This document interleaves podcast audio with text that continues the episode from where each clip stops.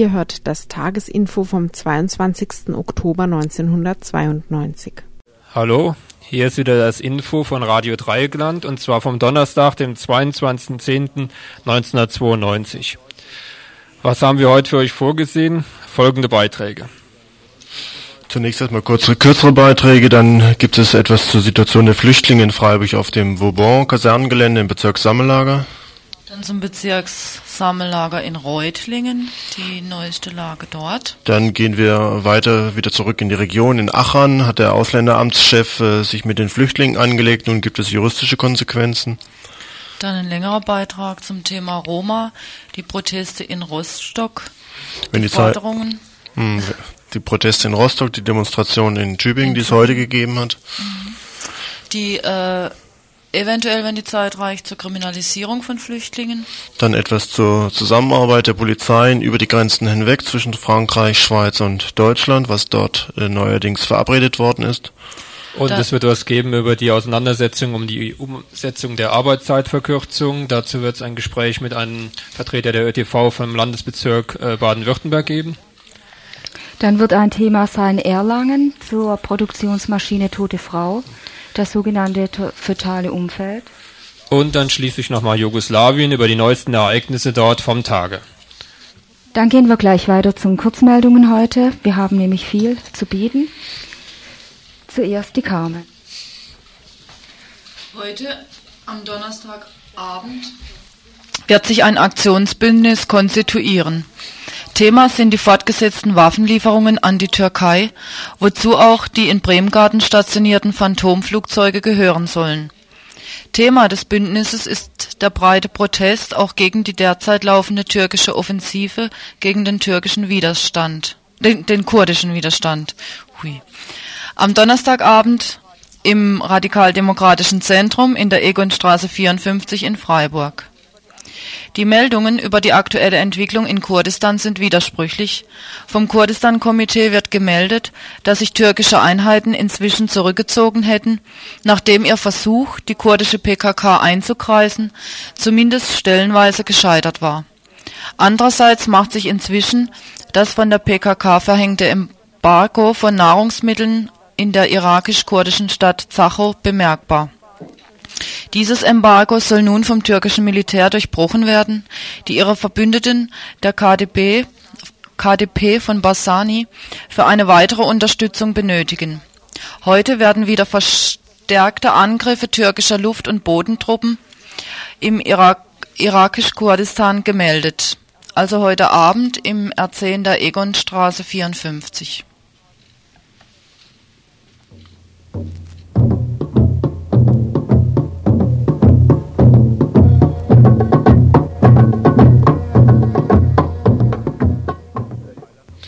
Thema die Freilassung von Bernd Rössner, Gefangener aus der RAF. Für das kommende Wochenende wird zu verschiedenen Veranstaltungen aufgerufen, sei es in Celle, in Kassel, vor der er oder in der er derzeit inhaftiert ist, in dem dortigen Knast, sei es auch in Karlsruhe. Hintergrund der Entwicklung ist die Provokation des Oberlandesgerichtes in Düsseldorf für Bernd Rössner zwecks seiner beantragten Haftentlassung erneut ihn sozusagen anzuhören, das heißt eine weitere Gewissensentscheidung zu verlangen. Gutachter für diesen Anhörungstermin sei der inzwischen disqualifizierte Dr. Sass, dem schon bislang das Privileg zukam, die sogenannte Schwere einer Schuld eindeutig bemessen zu können. Sein Vorschlag nämlich, Bernd solle in die Psychiatrie verlegt werden. Am 27. Oktober ist Anhörungstermin. Die, der Verein der Verfolgten des Naziregimes hat ein Schreiben an den Bundespräsidenten in Bonn geschrieben, in dem sie unter anderem Folgendes festhalten, Zitat. Eine Freilassung von Bernd Rössner wurde bislang abgelehnt, weil Herr Rössner einen bewaffneten Kampf gegen einen faschistischen Staat nicht ausschließen konnte. Haben nicht eher zu wenige gegen den Nationalsozialismus gekämpft? Zitat Ende. So fragt also die VVN. In diesen Tagen sollte aus dem Bundespräsidialamt eine Entscheidung ergehen über die Begnadigung von Bernd Rössner. Aber der Bundespräsident weilt zurzeit in Leipzig, um dort der Queen zur Seite zu stehen, die sich nicht alleine bewegen mag, denn Eier hat sie dort auch schon abgekriegt. Somit ist also bis jetzt lediglich bekannt, dass der Anhörungstermin am 27. Oktober stattfinden wird. Eine Verschiebung wurde abgelehnt und dass Weizsäcker aufgrund von politischen Differenzen in der Regierung vorerst nicht entscheiden wird. Damit finden also die geplanten Veranstaltungen statt. In Karlsruhe am Samstag um 11 Uhr am Marktplatz. Abfahrt in Freiburg um 9 Uhr Faulerplatz. Ein Vorbereitungstreffen dazu ist am Freitag um 17 Uhr im Strandcafé in Freiburg.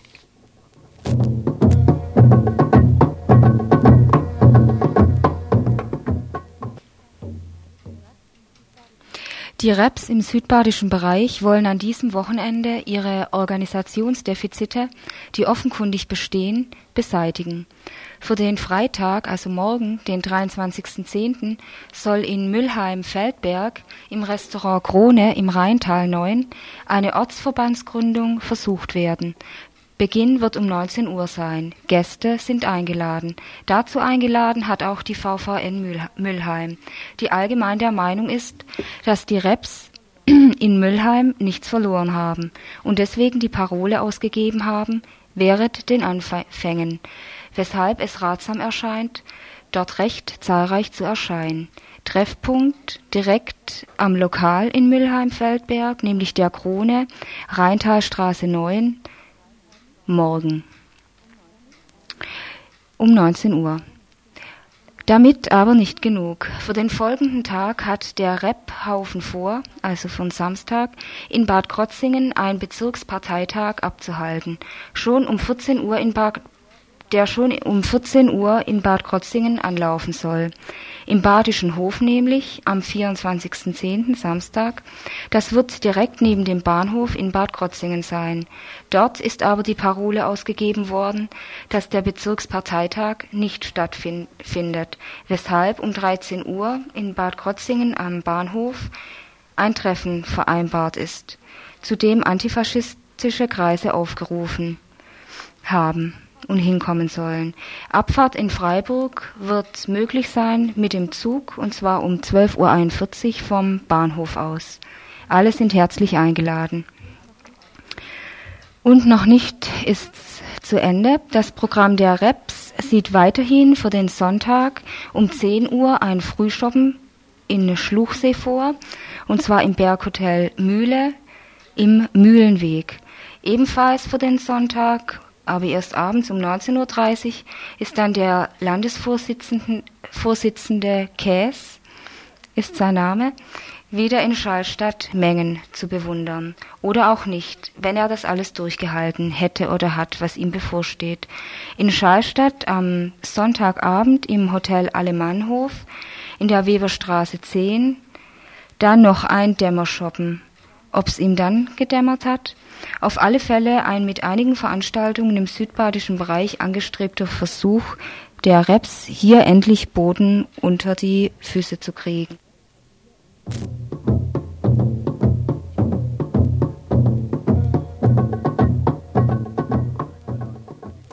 Dann noch eine kleine Ankündigung. Die 36. Ausgabe der Monatszeitung Der Ausbruch ist in Freiburg erschienen. Für drei Mark wie immer ist in dieser Publikation diesmal unter anderem Folgendes zu lesen. Etwas zur Situation der Roma in Deutschland, darunter zum Beispiel zu einem von der Polizei in Nordrhein-Westfalen zerstörten Kirchenasyl. Beispiele dafür, dass beim Kampf gegen den Rassismus oftmals frauenverachtende Einstellungen aus Antifa-Kreisen zu erkennen sind. Weiter folgt zum internationalen Frauenkampf am Beispiel Philippinen, weiterhin ein Text zur Gentechnologie und ihrem Einsatz für die neue Weltordnung. Ein Beitrag von Frauen zur Debatte um die revolutionären Zellen, ein Nachtrag zur etwas misslungenen AJZ-Besetzung im September und zur gelungenen Besetzung in der Vauban-Kaserne. Dies sind weitere Themen also zu finden in der Nummer 36 der Zeitung Ausbruch aus Freiburg, äh, Freiburg erhältlich in vielen bekannten Anlaufstellen der Szene. Außerdem noch ein letzter Nachtrag.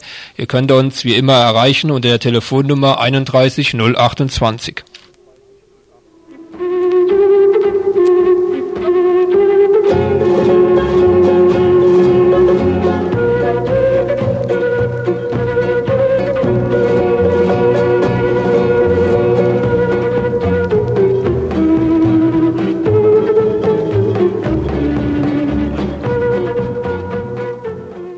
Thema Vauban, Kasernengelände, Bezirkssammellager in Freiburg.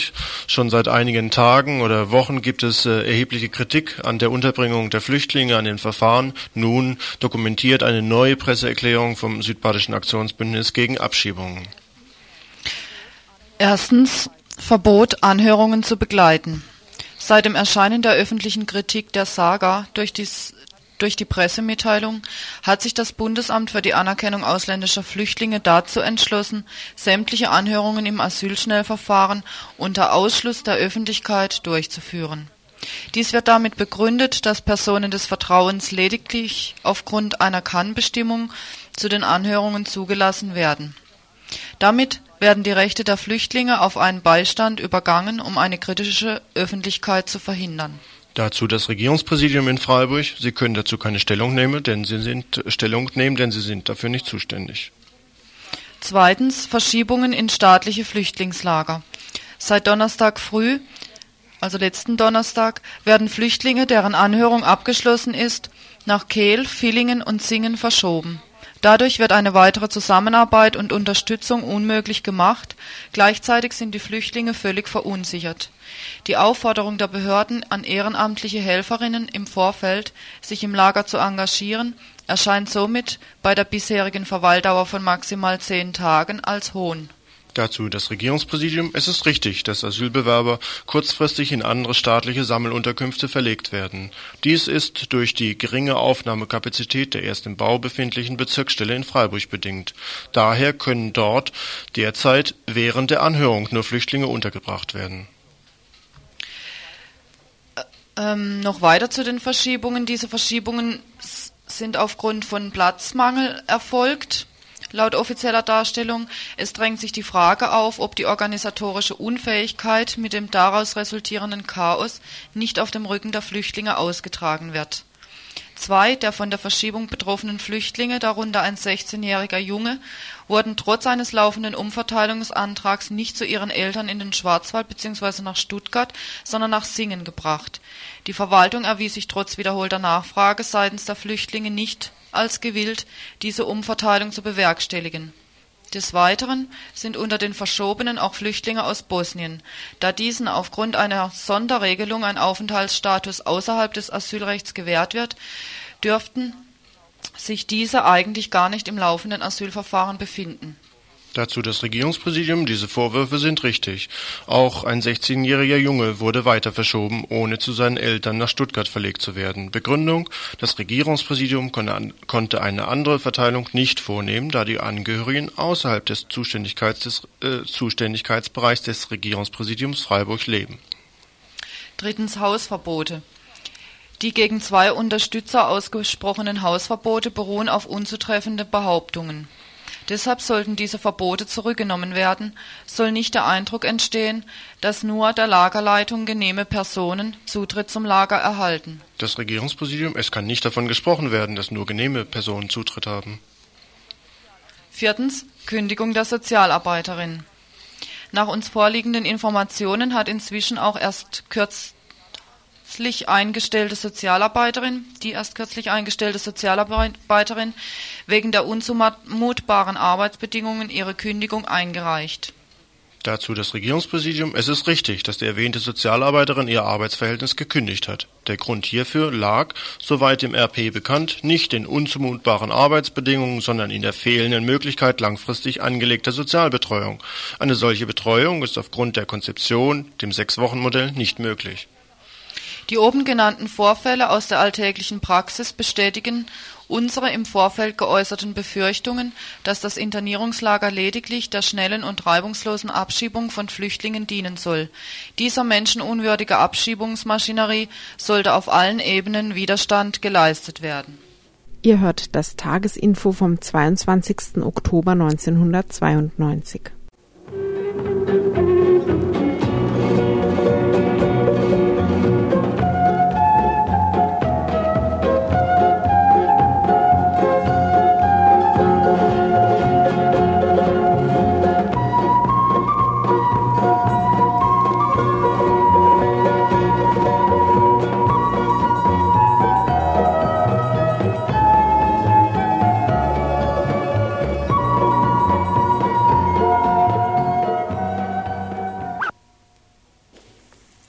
Reutlinge, da ist ja seit 1. Juli die Bezirkssammelstelle, die sogenannte, das Abschiebelager, in Betrieb.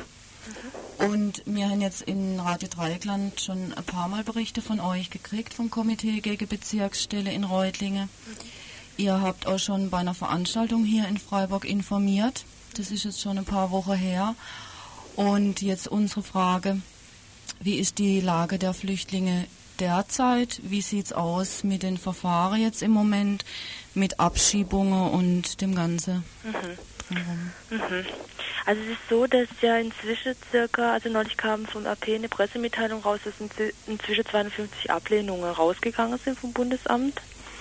Und das heißt also 240, 250 Leute, die ähm, dann innerhalb von einer Woche abgeschoben werden hätte sollen. Und von denen 250 Leute haben wir mit 30 Leuten, das haben wir uns nochmal, also so äh, zusammengerechnet, 30 Leute Klage eingereicht. Und Realabschiebungen wissen wir aber nicht, wie viel wirklich jetzt ähm, gewesen sind. Wir wissen halt, dass relativ viele Leute von denen, die jetzt die Ablehnungen hatte, äh, bekommen hatte, dass die abgetaucht sind. Mhm. Und zwar liegt es halt wirklich daran, dass der Druck enorm gewachsen ist jetzt, äh, gegenüber den Flüchtlingen. Also sie sehen selber ihre Situation als ziemlich unerträglich und ausweglos an. Und viele wählen halt den sogenannten freiwillige Weg jetzt in Anführung, also gehen zurück oder tauchen über unter. Mhm. Und der Druck und die Angst vor Abschiebungen wird eben dadurch auch noch verstärkt konkret, dass illegale Abschiebungen stattfinden. Das heißt, dass, also obwohl Klage zum Beispiel eingereicht wurde, sind Flüchtlinge abgeschoben worden, illegal. Und äh, bei zwei der Abgeschobene äh, hat aus der Sigmar, Sigmaringer Richter offiziell zugeben, ähm, dass es passiert sei und hat es als kleinerer Unfall zynischerweise mhm. bezeichnet. Mhm. Und viele Flüchtlinge übernachten deshalb auch draußen im Wald nachts, weil sie eben Angst haben vor der momentan, also vor der morgendlichen Abschiebung dann und obwohl sie eben gesichert, im momentan gesicherten Status haben. Mhm, also, also die Verunsicherung ist ja dann riesig. Ne, ja, das ist unerträglich eigentlich. Und viele sind deshalb eben auch abgetaucht oder halt dann mhm. notfalls zurück. Wie viel sind es ungefähr? Also wir wissen das halt, ne, wir wissen nicht so eine genaue Zahl, also wir, wir schätzen über 150. Mhm. Also, also fast zwischen 120 und 150, ja, die. Hälfte, mhm. würde man so ungefähr schätzen. Also genaue Zahlen haben wir jetzt halt auch nicht. Und es ist ja jetzt so, dass auch die Ibon-Kaserne, also das zweite Lager, das zur Bezirksstelle Reutlingen gehört, jetzt auch besetzt ist seit ungefähr vier Wochen und da sind auch äh, Flüchtlinge untergebracht. Und dort ist halt die Situation die, dass ähm, eigentlich ein Asylcafé hätte auch eingerichtet werden soll in der, in der Gemeinde in der Nähe also wie in der Nähe von der Karl-Zeiss-Straße es auch ein Asylcafé gibt, das so ein, kirchliche Kreise zum Teil auch mit organisieren und Bündnis gegen Fremdenfeindlichkeit. Und die Kirche dort hat sich jetzt zurückgezogen, wohl unserer Einschätzung nach, weil sie die Öffentlichkeit, die jetzt zur Bezirksstelle entstanden ist, dass sie die scheue und sich nicht klar auf die Seite der Flüchtlinge stelle. Mhm. Also das ist eigentlich auch eine Auseinandersetzung, die, die gerade noch aussteht, weil ja schon finde, dass halt ähm, das so nicht einfach geht, sich wieder so mhm. zurückzuziehen aus der Verantwortung auch. Mhm. Ja. Sind es dort auch rumänische Flüchtlinge? Sind auch rumänische Flüchtlinge. Mhm. Also in Reutlingen sind in der Bezirksstelle ausschließlich rumänische Flüchtlinge im Moment. Mhm. Sie ist ja mal, dass noch, noch türkisch-kurdische Leute, äh, Flüchtlinge herkommen sollte, aber bisher ist das nicht der Fall. Mhm. Ja. Ja, wie, wie ist das jetzt bei euch als Unterstützerin? Wie, wie diskutiert ihr mhm. jetzt da euer Vorgehen? Weil das wird ja zunehmend ja, schwierig. Ja, also es ist so, dass mhm. wir seit die Bezirksstelle eben am 1. Juli eröffnet hat, äh, den Betrieb aufgenommen hat, ist es so, dass wir schon den Kontakt zu den Flüchtlingen suchen. Und Kontakt heißt, also zum einen natürlich unsere Arbeit oder unsere, unser politisches, politische Interesse so so transparent zu machen, zu diskutieren. Aber darüber hinaus was ist uns und war es uns auch wichtig, in, uns auf die Situation von Flüchtlingen dann eben auch einzulassen, also wenn wir den Kontakt zu wollen. Und das heißt eben auch konkret bei Anhörungen zu begleiten, beziehungsweise dann eben auch bei äh, Ablehnungen vom Bundesamt eben zur Hilfe zu, zu leisten in Bezug auf die Klage, die gestellt werden mhm. muss. Wobei wir schon aber gleichzeitig halt die Erfahrung gemacht haben, wie ihr ja wohl auch, dass ähm, also die das erschwert wird äh, vom Bundesamt und auch äh, durch das, dass halt klar, also das nicht unbegrenzt halt bei Anhörungen dabei sein kann. Zum anderen halt, dass hier das AP uns Hausverbot auch erteilt hat, dass wir erstmal nicht ins Lager konnte, um die mhm. Flüchtlinge zu besuchen. Und äh, was halt, so, was natürlich das, ähm, äh, das hauptsächliche Grund ist, dass es halt so begrenzt bleibt, ist, dass die Klage also null Chance haben eigentlich. Und gleichzeitig ist aber so, dass die Flüchtlinge auch von sich aus sagen, sie möchte das gern, obwohl sie minimal oder null Chance hat, die Klage einreiche. Und deshalb ist es für uns schon so, dass wir das auch noch leisten wollen, ein Stück weit. Aber es muss halt immer ausgeglichener Verhältnis dazu stehen, dass wir auch wieder so politisch mehr mhm. öffentlich machen wollen, in mehr in die Diskussion und in Aktionen auch zu Aktionen auch wieder kommen wolle. Also dass das halt beide Teile hat, unsere antirassistische Arbeit, mhm. also die konkrete Unterstützungsarbeit, aber auch dann halt so eine antirassistische Diskussion und Praxis. Mhm. Und deshalb aus dem raus ist jetzt in der letzten Diskussion, die wir hatten, auch mit Flüchtlingen zusammen, äh, war auch ihr Interesse, dass wir so ihre Selbstorganisation an dem Punkt auch versuchen zu unterstützen, also dass sie selber perspektivisch in der Lage sind, sich so zu helfen, gegenseitig auf Anhörungen sich vorzubereiten und eben auch die Klage dann eventuell sogar selber schreiben können. Mhm. Das wäre auch unser Ziel natürlich, dass das von uns möglichst halt wegkommt, also nur mit halt mhm. einem geringeren Anteil von Unterstützung. Mhm. Aber für den Kontakt ist es schon notwendig. Mhm.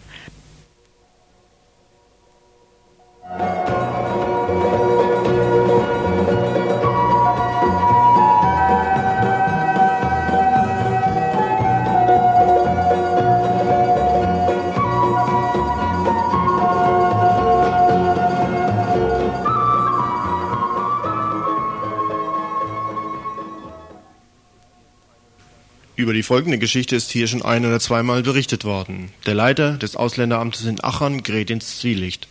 Er schreibt an in seiner Stadt befindliche Flüchtlinge, dass sie in die ehemalige DDR verschoben werden, sollten sie weiter das Vordach eines von ihnen bewohnten Hauses betreten, um dort zum Beispiel Wäsche aufzuhängen. Das war im Juni dieses Jahres. Der Ausländeramtschef, der SPD zugehörig und Holler mit Namen, hat das Pech, dass sein Brief an die Öffentlichkeit gerät und zum Beispiel von der Stadtzeitung im Ortenaukreis abgedruckt wird, verbunden mit einer kräftigen Schilderung über die Unterkünfte dieser Flüchtlinge, die dort auf dem Vordach keine Wäsche aufhängen dürfen, weil es den Mietwert des Hauses mindern würde. In der Berichterstattung der Stadtzeitung aus dem Ortenau wird auch berichtet, dass dieser Leiter des Ausländeramtes in Aachen für viele Menschen, nicht nur für Flüchtlinge, eher unter dem Motto bekannt sei, Zitat, das Schwein bestimmt das Bewusstsein. Und wenn ihm keiner das Handwerk lege, so würde er wohl noch bis zu seiner Pensionierung weitere acht Jahre tätig sein. Soweit die erste Phase der Geschichte. Nun passiert es, dass der Artikel die, der nicht gerade auflagenstarken Stadtzeitung aus dem Ortenau dem Leiter des Ausländeramtes in Achern bekannt wird. Mit kleiner Verspätung tritt sein Anwalt auf und will eine Unterlassungserklärung von der Stadtzeitung lesen, die sich insbesondere auf den Tatbestand beziehen solle, ob der Chef in Achern weiterhin auf der Ebene eines Tieres diskreditiert werden dürfe, das aus niedrigen, unreflektierten und triebhaften Instinkten handeln würde. Mal abgesehen von der Beleidigung des Borstenviehs, die in seinen Worten zum Ausdruck kommt, so war dem Anwalt immerhin so viel zu Ohren gekommen, dass das Zitat das Schwein bestimmt das Bewusstsein, sein Ursprung im Marxischen Satz von das Sein bestimmt das Bewusstsein haben könnte. Überdies forderte der Anwalt für seinen Chef eine Art Schmerzensgeld, 5000 D-Mark, zu zahlen an die Arbeiterwohlfahrt, zuzüglich 1600 Mark Anwaltskosten.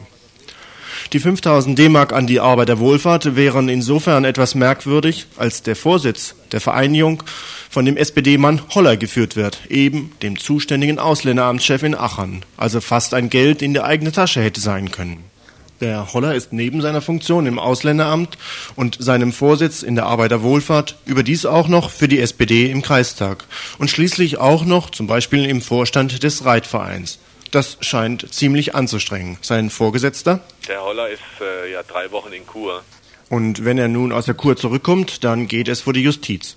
Erst einmal läuft ein Verfahren wegen Beleidigung der öffentlichen Ordnung. Zum Zweiten läuft eine Dienstaufsichtsbeschwerde gegen diesen Holler, die der Oberbürgermeister von Achern nach eigenem Bekunden natürlich ablehnen wird, wenn er, wenngleich er den angeblichen Ausrutscher seines Untergebenen für nicht angemessen halte.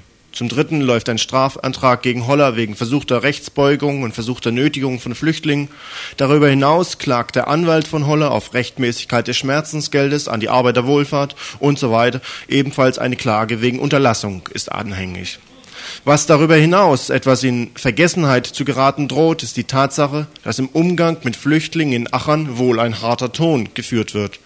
Überdies wurde auch bekannt, dass ein ortsbekannter Möbelfabrikant mit der Überlassung der Unterkunft an Flüchtlinge einen leichten Profit einsackt. 22 D-Mark und mehr für den Quadratmeter. Das ist ein nettes Sümmchen, das der Fabrikant so nebenbei deshalb einstreicht, weil er ein Gebäude an Flüchtlinge vermietet. Also mehr als 10.000 Mark monatlich Profit. Wohlstand durch Vermietung an Flüchtlinge. Das ist doch lukrativ. Nachdem so ein kleines Blättchen wie die Stadtzeitung aus dem Ortenaukreis also gezeigt hat, dass derartige Geschichten ans Tageslicht gehören, berichteten auch überregionale Zeitungen über die Entwicklung. Zuletzt die Badische Zeitung vom 9. Oktober mit einem halbseitigen Artikel. Der nächste Termin vor dem Kadi ist also am 29. Oktober, Amtsgericht in Aachen. Dort geht es dann auch um die Meinungsfreiheit um die Notwendigkeit, Drohungen aus dem Ausländeramt in Aachen gegen Flüchtlinge in die Ex-DDR verschoben zu werden, offenzulegen und auch scharf zu kritisieren. In einem Beschluss aus dem März dieses Jahres urteilte das Bundesverfassungsgericht in Karlsruhe, selbst der Vergleich mit Gestapo-Methoden im Fall der Abschiebung bei Nacht und Nebel gehörten zu dem Bereich der Meinungsfreiheit.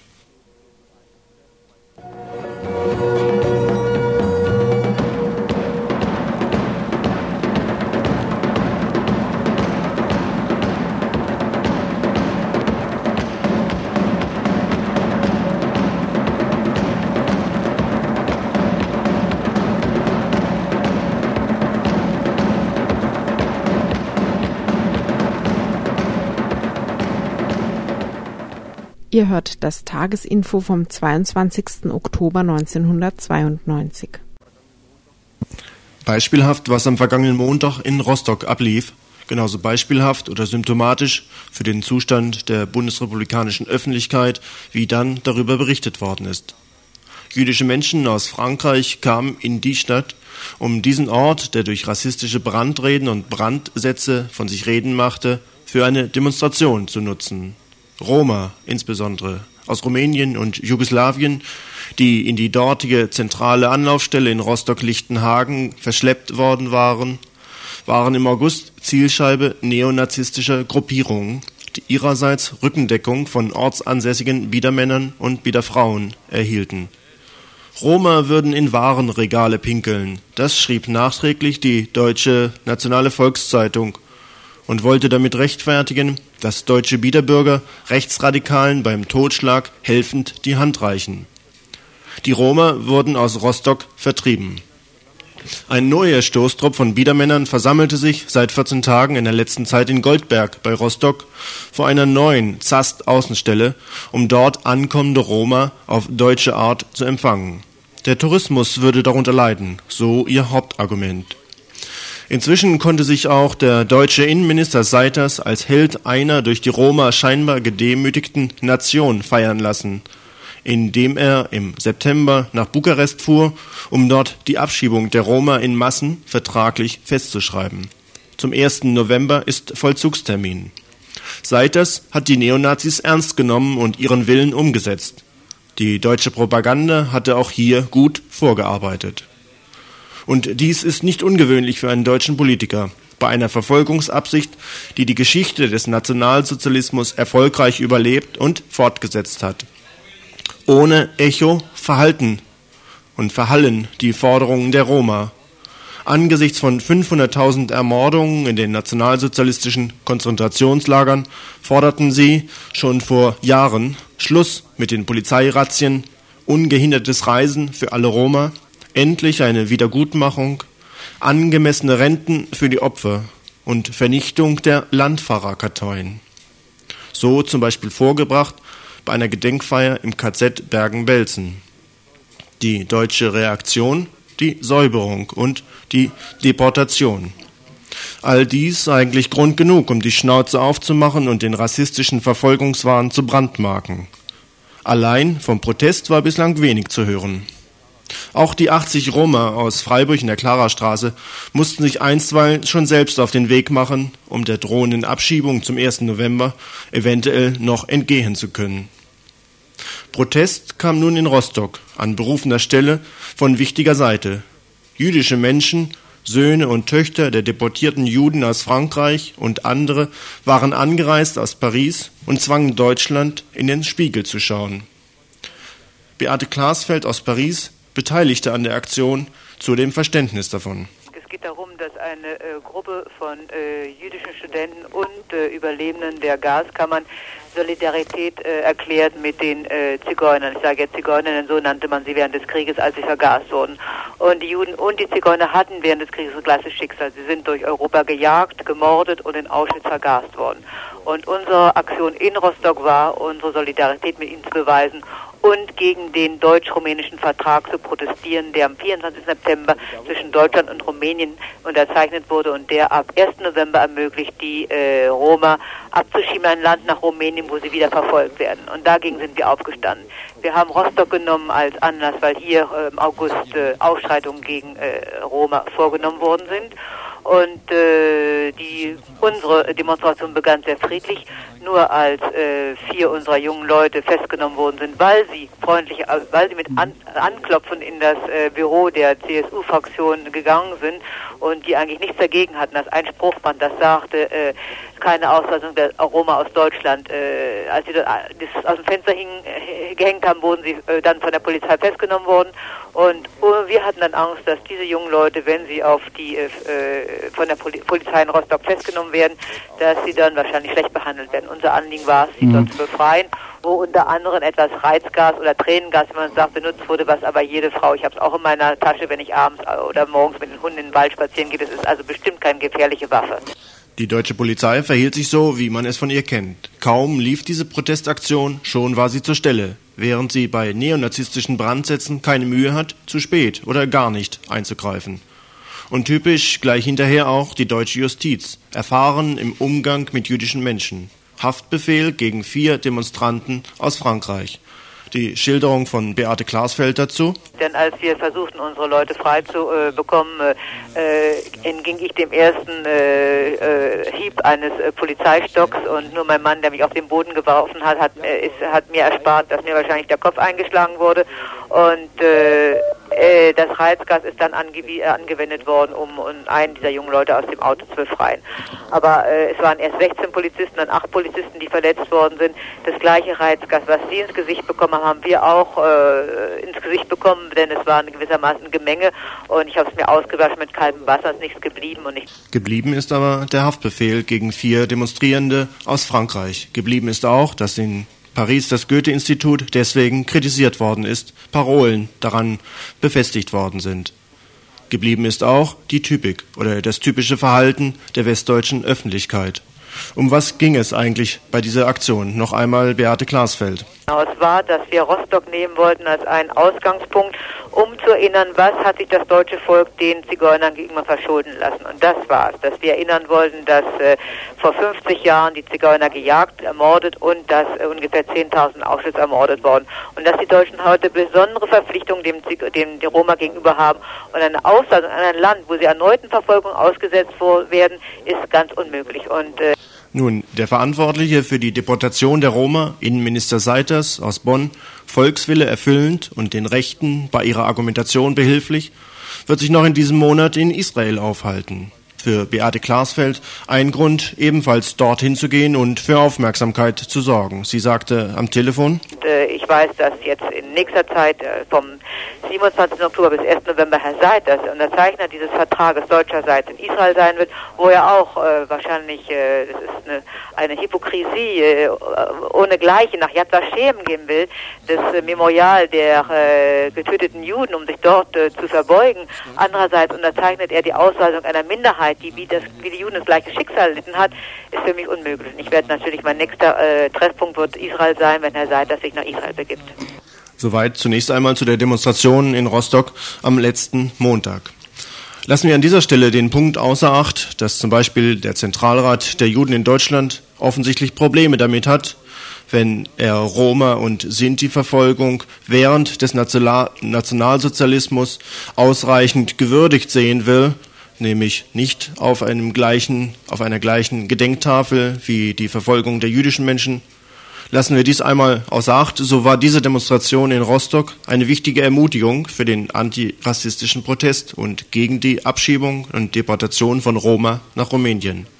Denn es gibt keine Zweifel daran, dass Roma in Rumänien nach wie vor als Sündenböcke diskriminiert, verfolgt und ins Elend getrieben werden, genauso wie in Deutschland. Es gibt keinen Zweifel daran, dass die Lebens- und Existenzweise der Roma nirgendwo anerkannt wird. Dies hat nicht zuletzt auch noch einmal zum Beispiel die Wochenendbeilage der Badischen Zeitung vom 17. Oktober 92 klar herausgestellt. Alle Informationen sprechen die gleiche Sprache ob von Amnesty International, von der Flüchtlingshilfe in Stuttgart oder vom Roma Nationalkongress. Für die Rolle von Sündenböcken eignen sich diejenigen am besten, die als Schwächste eingeschätzt werden. Dennoch versuchen auch Roma schon seit Jahren, sich zu organisieren, ihrer Diskriminierung Widerstand entgegenzusetzen, ihre Forderungen hier in einigen Beispielen. Erstens, sie fordern ein Bleiberecht in den Ländern, so ihre Forderung, in denen sie derzeit Zuflucht zu finden versuchen. Es kann nicht sein, dass Roma individuell ihre Verfolgung nachweisen müssen, während sie gleichzeitig pauschal und kollektiv in den Asylverfahren abgelehnt werden. Sie sind, so ihre Forderung, unabhängig vom Asylverfahren mit einem Bleiberecht auszustatten. Zweitens, ein besonderer Schutz für Roma wird eingefordert. Um einen ihrer besonderen Lage Rechnung zu tragen, muss es auch eine besondere Regelung geben. Auch in anderen Fällen, so ihre Argumentation, die Argumentation der Roma und Sinti Union in Hamburg, gäbe es besonderen Minderheitenschutz. Warum wird der hier verweigert? Drittens, es müssen selbstverwaltete Trägerschaften möglich sein, die mit finanziellem Einsatz Projekte etablieren, in und mit denen der Status von Roma gesamteuropäisch durchgesetzt werden kann. Dies kann in der Form einer Minderheitenschutzkarte zur Respektierung der Menschenrechte der Roma praktisch entwickelt werden. Viertens. Länder, in denen Roma verfolgt werden, sind international zu ächten. Fünftens. Gerade Deutschland hätte aus seiner Verantwortung gegenüber der Geschichte heraus eine Pflicht, die Bürgerrechte für Roma durchzusetzen. Und sechstens, als Beispiel, schließlich, wie vor wenigen Tagen auch in Berlin gefordert, müssten die ethnischen Diskriminierungen unter anderem dadurch durchbrochen werden, dass den Roma eine eigene Schrift aus ihrer bislang nur mündlich überlieferten Sprache der Romanisch zugestanden werden soll, um zum Beispiel der europaweite Zerstreuung dieser Gruppen entgegenzutreten.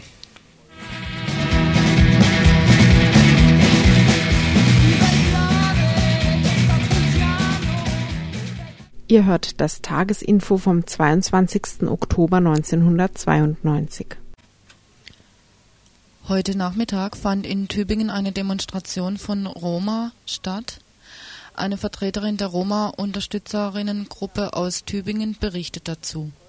Genau, ich bin von Roma-Unterstützerin Tübingen-Reutling und ähm, es gab heute eine Demonstration von ungefähr 100 Roma in Tübingen gegen die Abschiebung und gegen Pogrome waren eigentlich 400 Roma erwartet. Es gibt auch ein großes Lager, wo viele Roma leben in Tübingen.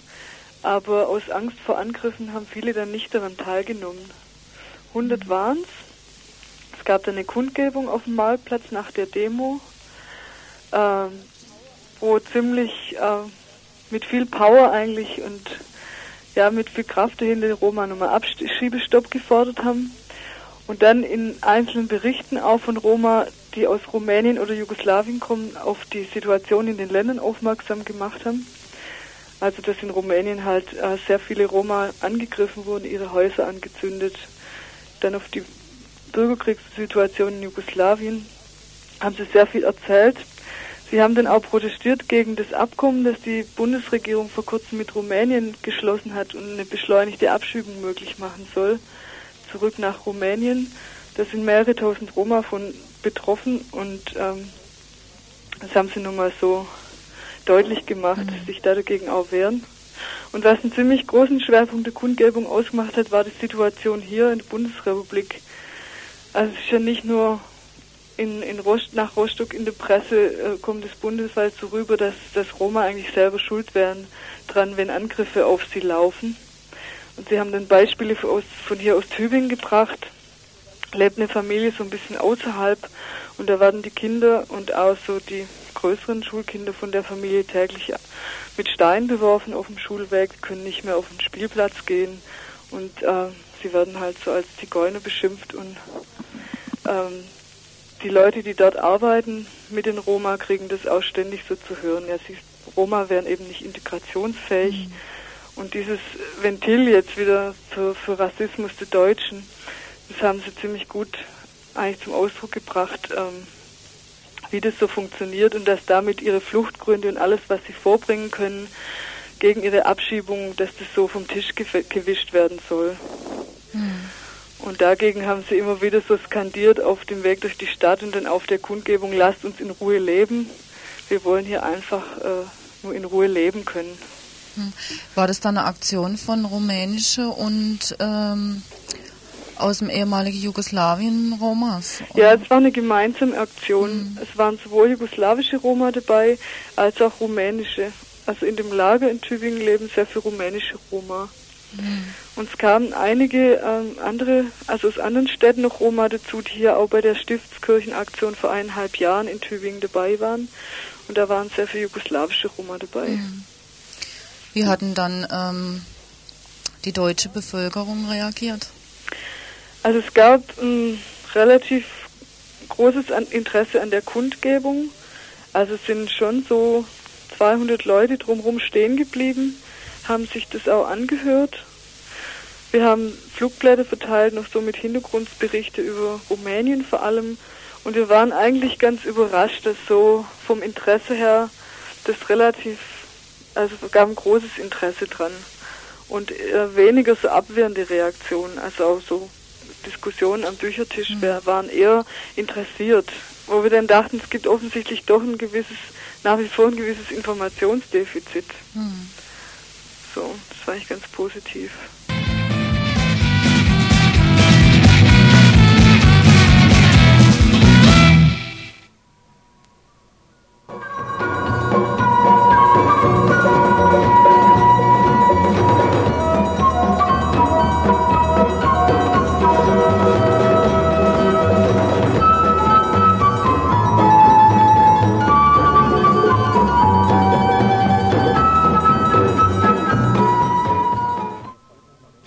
Zu dem Abkommen über deutsch-französische Polizeizusammenarbeit. Am 12. Oktober wurde von Vertretern der Länderregierungen von Rheinland-Pfalz, Baden-Württemberg und des Saarlandes mit Vertretern der entsprechenden Nachbarbezirke auf französischer Seite ein Abkommen über die Zusammenarbeit im deutsch-französischen Grenzgebiet unterzeichnet. Kernpunkt des Abkommens ist der verstärkte Austausch von Polizeibeamten in den verschiedenen Polizeistellen des jeweiligen Landes. Die gemeinsame Arbeit der deutsch-französischen Polizisten wird in Kommissariaten an der Europabrücke in Straßburg, an der Autobahn Saarbrücken und am Grenzübergang Ottmarsheim-Neuenburg konzentriert. Deren Aufgabe ist nach dem uns vorliegenden Abkommen vor allem die Entsendung von Beobachtern bei Ermittlungen bezüglich illegaler Einwanderungswege. Dazu, dazu soll es zu einem regelmäßigen Austausch der entsprechenden Daten und Informationen kommen. Ausdrücklich wird ein Informationsaustausch bei Ereignissen oder Aktionen mit grenzüberschreitender Auswirkung angestrebt. Und weiter heißt es, diese Informationen beziehen sich auf Aktionen, aktuelle oder vorhersehbare Ereignisse, auf Maßnahmen zur Aufrechterhaltung von Sicherheit oder Ordnung, auf Fahndungsmaßnahmen und auf Statistiken. Es bleibt, bleibt aber nicht beim Beobachten und Austausch von Informationen, denn es sollen gemeinsame Übungen durchgeführt werden gemeinsame Übungen, auf denen das gemeinsame Einfangen von Flüchtlingen geprobt wird. Hier stützt sich die gemeinsame Zusammenarbeit der französischen und deutschen Polizisten auf das Vorbild der Schweiz, die in der Hinsicht der Kontrolle der Flüchtlingsbewegungen an ihren Grenzen eine Vorreiterrolle in Europa spielt. In einem Gespräch erläutert dazu der Schweizer Journalist Beat Leuthard die Entwicklungen und die Bedeutung von Grenzübungen gegen Flüchtlinge auf der Schweizer Seite. Neben den Asylbehörden, die erstarkt sind in der öffentlichen Debatte, auch die Militärbehörden Flüchtlingspolitik machen, beziehungsweise Migration oder Antimigrationspolitik. Das äh, Militärdepartement hat, steht heute mit ihrer offiziellen Maxime, sagt, sagt in ihrer offiziellen Maxime, dass Migration ein Bedrohungsfaktor ist. Nicht unbedingt Nummer eins, wie es hier steht, möglicherweise mit, die Nummer eins mit anderen. Im Prinzip sagt, sagt die Armeeführung, die politische Führung heute einfach, wir sind eine Art Manpower, eine Art ähm, Dienstleist, Dienstleister. Ähm, wir bieten unsere Dienste an, sei es für Verkehrsregelung, sei es für, ein, für Kriegsführung, sei es zur Abwehr von Flüchtlingen an den Grenzen.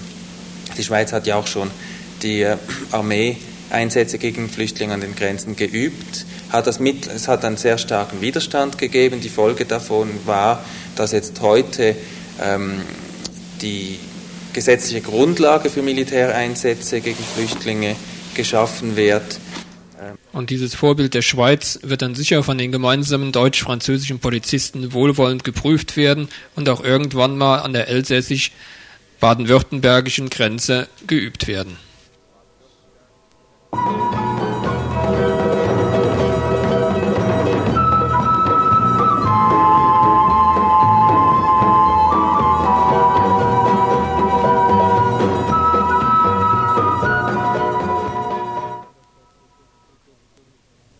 Über die Umsetzung der Arbeitszeitverkürzung im öffentlichen Dienst in Baden-Württemberg gab es zwischen der Landesregierung und der Gewerkschaft ÖTV einigen Streit. Einseitig und ohne Absprache mit der Gewerkschaft oder mit Mitgliedern der verschiedenen Personalräte in der Landesverwaltung legte die Landesregierung fest, dass die Arbeitszeitverkürzung nur im Bereich der Mittagspause, also in einer Verlängerung der Mittagspause, umgelegt werden könnte. Dagegen protestierte die Gewerkschaft, die darin eine Umgehung der Mitbestimmungsrechte der Personalräte sah, die durchaus in Vereinbarung mit den jeweiligen Abteilungen der Landesverwaltungen zu einer anderen Regelung der Arbeitszeitverkürzung kommen konnten. Die ÖTV musste den Streit mit der Landesregierung juristisch austragen und ging bis vor das Bundesarbeitsgericht. Das BRG fällte dann eine Entscheidung, die von der Pressesprecherin der ÖTV Land wie folgt kommentiert wird. BAG hat festgestellt, dass diese Anordnung rechtsunwirksam ist, weil die Landesregierung für diesen Bereich nicht zuständig ist. Und die Regelung sich als Umgehung des Mitbestimmungsrechts der Personalräte erweist. Mhm. Das heißt, äh, die haben auch gesagt, weil auf äh, Ebene des Staatsministeriums also kein zuständiger Personalrat, also für diesen, diese landesweiten Anordnung ist. Deswegen hebeln wir das einfach aus. Ja. Ne? Dann auch noch gesagt, dass ähm, die Regelung auch gegen Paragraph 315 Absatz 1 BGB verstößt, weil die Regierung versucht hat, das Interesse des beklagten Landes einseitig durchzusetzen, ohne ausreichend auf das Interesse der Arbeitnehmer Rücksicht zu nehmen. Ja. Jetzt war ja dann die Folge, die Landesregierung hat zurückgezogen, diese Regelung. Und was mich jetzt interessiert ist, jetzt kam am Montag oder am Dienstag in der Landesschau eine Meldung, dass die Landesregierung ein Angebot, ein neues Angebot gemacht hat, und zwar Verkürzung äh, freitags auf 14.30 Uhr. Ja. Dann kam äh, die Meldung, dass jetzt die ÖTV dem zugestimmt hat. Nee, das ist alles ein bisschen anders.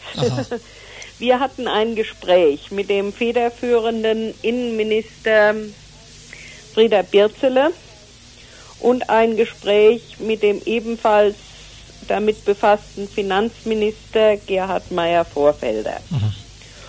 Und beide haben uns bei diesem Gespräch am Montag, 19. Oktober gesagt, am nächsten Tag werde das Kabinett über eine Regelung beschließen, nach der die Mittagspause, es ging ja darum eine Verlängerung der Mittagspause von 30 auf 45 Minuten. Dadurch mhm. versuchte die Landesregierung die, äh, die Arbeitszeitverkürzung faktisch auszuhebeln mhm. oder zu unterlaufen. Ne? In dem Gespräch haben wir also mit dem äh, Herrn Birzle und dem Herrn Meyer-Vorfelder die Zusage erhalten, dass äh, das Kabinett darüber beschließen werde und die Vorlage lautete so, dass also dieser 14.30 äh, Uhr Termin am Freitag vorgesehen werden soll und dann die ähm, Rücknahme der Mittagspausenregelung natürlich auf 30 Minuten. Unabhängig davon haben die Beschäftigten nach dieser höchstrichterlichen Rechtsprechung natürlich auch das Recht, jetzt beispielsweise ihre Mittagspause auf 30 Minuten zu verkürzen. Mhm. Äh, es ist aber natürlich für uns auch sehr wichtig, dass man von Seiten des Landes offiziell feststellt, diese Mittagspausenanordnung, die ist aufgehoben. Ne? Wir legen jetzt äh, beispielsweise was Neues vor, was den Personalräten die entsprechende Möglichkeit gibt, äh, entsprechende Vereinbarungen zu treffen. Was schlägt die ÖTV dann vor? Wir wollen also kein Korsett, was da angepasst ist, sondern wir wollen äh, die die äh, Regelung, nach der äh, die Personalräte je nach Dienststellen äh, internen Obliegenheiten äh, sagen können, wir wollen lieber freitags früher Schluss machen oder wir wollen täglich etwas früher raus oder wir wollen auch andere Regelungen treffen, wie etwa halbe oder ganze oder sonstige Freizeiten, ne? also Blockfreizeiten. Also äh, jetzt haben wir allerdings der Landesregierung mittlerweile auch geschrieben, und haben gesagt, also Sie mögen doch bitte so gut sein, nachdem das Kabinett nun wieder unseren, wieder diesen, diesen Zusagen am Dienstag nicht darüber befunden hat. Ne? Und zwar also äh, Begründung war, das seien zeitliche äh, Abläufe gewesen in der Kabinettssitzung und nun wollte man also die Beamtenregelung, die gesetzlich verankert werden muss, denn die Arbeitszeitverordnung für die Beamten muss auch geändert werden, wollte man in einem Schlag mit der Beschlussfassung dieser äh, Regelung für Arbeiter und Angestellte oder Vorschlägen verbinden, wie man denn intern an die Sache herangeht. Ne? Es ist nun dem Kabinett unbenommen zu sagen, wir wollen also euch Vorschläge unterbreiten. Auf der anderen Seite ist es den Personalräten unbenommen zu sagen, diese Vorstellungen entsprechen nicht unseren Bedürfnissen. Ne? Ich habe also eher das Gefühl, dass die Landesregierung in solchen Sachen äh, noch äh, ein bisschen äh, von uns also äh, darüber aufgeklärt werden muss, was äh, da auch äh, von gewerkschaftlicher Seite eben als rechtmäßig äh, angesehen wird und was auch das Bundesarbeitsgericht als rechtmäßig besteht. Mhm. Äh, der, das Novum bei der ganzen Geschichte, um dies nochmal zu betonen, liegt darin, dass die Landesregierung uns erstmals offiziell erklärt hat, sie nimmt diese Mittagspausenregelung zurück. Mhm.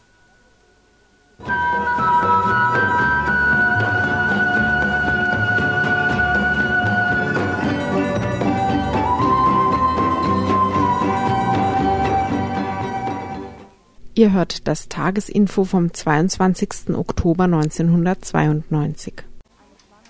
Leiche als Gebärmaschine. Eine schwangere Tote oder besser eine tote Schwangere liegt in Erlangen im Krankenhaus, degradiert zum Gebärapparat.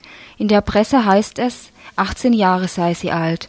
Doch wie kann eine Tote denn ein Alter haben, wo sie doch gar nicht mehr ist? Aber irgendwie ist sie wohl doch noch, zumindest der Meinung der Ärzte nach, denn sie ist ja schwanger. Schwanger kann aber nur eine Lebende sein, denn ansonsten wäre der Fötus ja auch tot, und dann würde die Lebende ja nicht mehr gebraucht. Also muss die Tote leben, damit der eigentlich ja mit der Toten gestorbene Fötus doch leben kann. Und was ist die lebende Tote? Körper, dem Fötus lebensspendende, lebensspendendes Umfeld, künstlich erzeugt durch Apparate. In Erlangen lebt die künstliche Gebärmutter. Kaum Worte sind zu finden für das, was da passiert. Zu erwarten war diese Perversion jedoch schon lange. Liegt sie doch schon im Denken, vom Denken her Jahrhunderte in der Luft. Denken wir an die Hexenverfolgung. Spätestens damals hat es ganz offensichtlich damit angefangen, den Fötus über das Leben der Frau zu stellen, zu Mörderin degradiert, damals wie heute, wenn Frau es wagen sollte, ihren Körper nicht der miteinander verschmolzenen Ei- und Samenzelle zur Verfügung zu stellen. Die Spaltung zwischen Frau und Embryo hat also Geschichte. Definiertes Lebensrecht für den Embryo ermöglichte die Festlegung der Frau auf die Rolle der Gebärmaschine. Eine Möglichkeit oder auch Potenzial wird zum Zwang. Das Patriarchat schlägt schon lange zu. Eine Tode wird zum fetalen Umfeld, ein Anschlag auf die Integrität einer Toten und damit auch auf die der Lebenden. Das Genarchiv in Essen protestiert entschieden dagegen, den Leichnam einer Frau zum Brutkasten um, umzufunktionieren und ruft zur Unterschriftenaktion auf. Zukommen sollen die gesammelten Unterschriften dann dem Frauen- und Justizministerium. Wir zitieren nur, nun aus dem Schreiben des Genarchivs. Der Fötus als Person. Mit den Ereignissen in Erlangen wird eine wissenschaftliche Vorstellung, die ebenfalls nicht neu ist, breit diskutiert. Die Frau als fetale Umgebung und der Fötus als ein von ihr getrenntes, eigenständiges Subjekt. Die pränatale Medizin und die Fortpflanzungsmedizin haben die schwangere Frau längst in eine werdende Mutter mit Pflichten und einem eigenständigen Fötus mit Rechten verwandelt, welche gewöhnlich von Medizin, Kirche und Staat definiert und vertreten werden. Die Begriffsschöpfungen moderner Gynäkologen werden, werfen ein grelles Licht auf ihre Wel Weltsicht. Der Perinatalmediziner Professor Saling aus Berlin erklärt die schwangere Frau zum intrauterinen Raum, der nach medizinischer Eroberung verlangt. Fortpflanzungstechnologen Technologen wie Professor Sem aus Kiel betrachten im Hinblick auf ihre Tätigkeit in der außerkörperlichen Lebensproduktion die Frau als preiswerten Inkub Inkubator. Und so gibt es noch einige Beispiele ist dieser Fötus als Person aber nur dann, wenn er den Qualitätsansprüchen der pränatalen Diagnostiker entspricht. Hierzu schreiben die Verfasserinnen.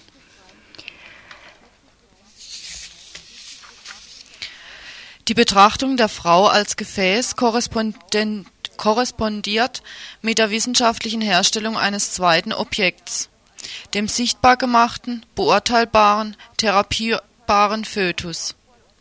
In der vorgeburtlichen Diagnostik ist die Rede von der Möglichkeit, das Schwangerschaftsprodukt vorgeburtlich einer objektiven Prüfung unterziehen zu können. Das vielbeschworene Lebensrecht dieses Produkts hängt vom Ergebnis der objektiven Prüfung ab, davon, ob es als potenziell leistungs- und glücksfähige Person eingestuft wird. Ist dies nicht der Fall, so kann es anderen Nützlichkeiten dienen als Organspender, als Rohstoff für die humangenetische, immunologische oder Krebsforschung. Und durch die Popularisierung medizinischer Forschungsinhalte und Begriffe, die durch die schrankenlose Veröffentlichung des Körperinneren von Frauen ist langsam aber sicher die Frau zugunsten des Subjektes Kind verschwunden.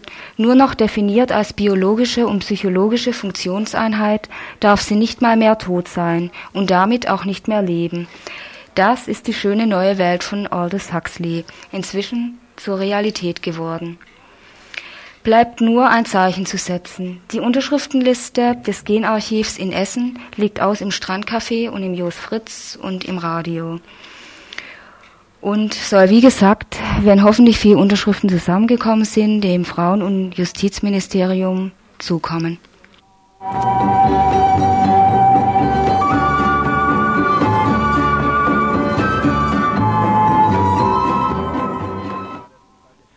Ja, leider ist die Zeit jetzt ein bisschen knapp geworden, deswegen wird man das Neue über Jugoslawien nicht erfahren können. Vielleicht wird es dann ein bisschen mehr beim nächsten Mal. Wir gehen dann gleich zu den Veranstaltungstipps über. Ist noch ein Beitrag rausgefallen, nämlich der zu der Kriminalisierung von Flüchtlingen, aber dazu wird es dann nächsten Donnerstag wahrscheinlich nochmal ausführlicheres geben. Veranstaltungshinweise. Ja, jetzt zu Veranstaltungshinweise. Äh, zunächst äh, eine Bekanntmachung zur B31 Ost. Wie, wie vielleicht schon einige gehört haben, wurde vom Aktionsbündnis gegen die B31 Ost neu ein Fonds zur finanziellen Unterstützung und Absicherung der KlägerInnen eingerichtet. Die Älteren der HörerInnen den Älteren kommt dieses Modell eines Rechtsschutzfonds vielleicht noch von einer Aktion der badisch-elsässischen Bürgerinitiative gegen das AKW Wiel bekannt vor. Die Sache funktioniert so, dass FondsstifterInnen mit mindestens 100 Mark haften, falls der Prozess vor dem Verwaltungsgericht Mannheim verloren wird. Es ist aber auch möglich, Rechtsschutzbonds im Wert von 10, 20, 50 und 100 Mark zu kaufen, um die KlägerInnen bei einer gerichtlichen Niederlage zu unterstützen.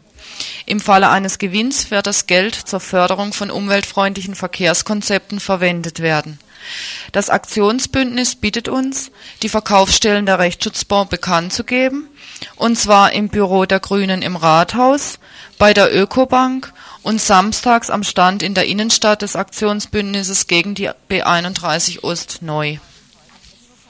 Ein weiterer Veranstaltungshinweis Bis dahin dauert es aber noch ein bisschen und zwar wird ab Montag, den 26.10., eine Ausstellung im Südwind in der Loretto-Straße 42 zu sehen sein zum Thema Frauen, Frauen im Blickpunkt zwischen Auflehnung und politischer Verfolgung. Diese Ausstellung zeigt Auszüge aus der 1991 als Buch erschienenen Dokumentation von Amnesty International.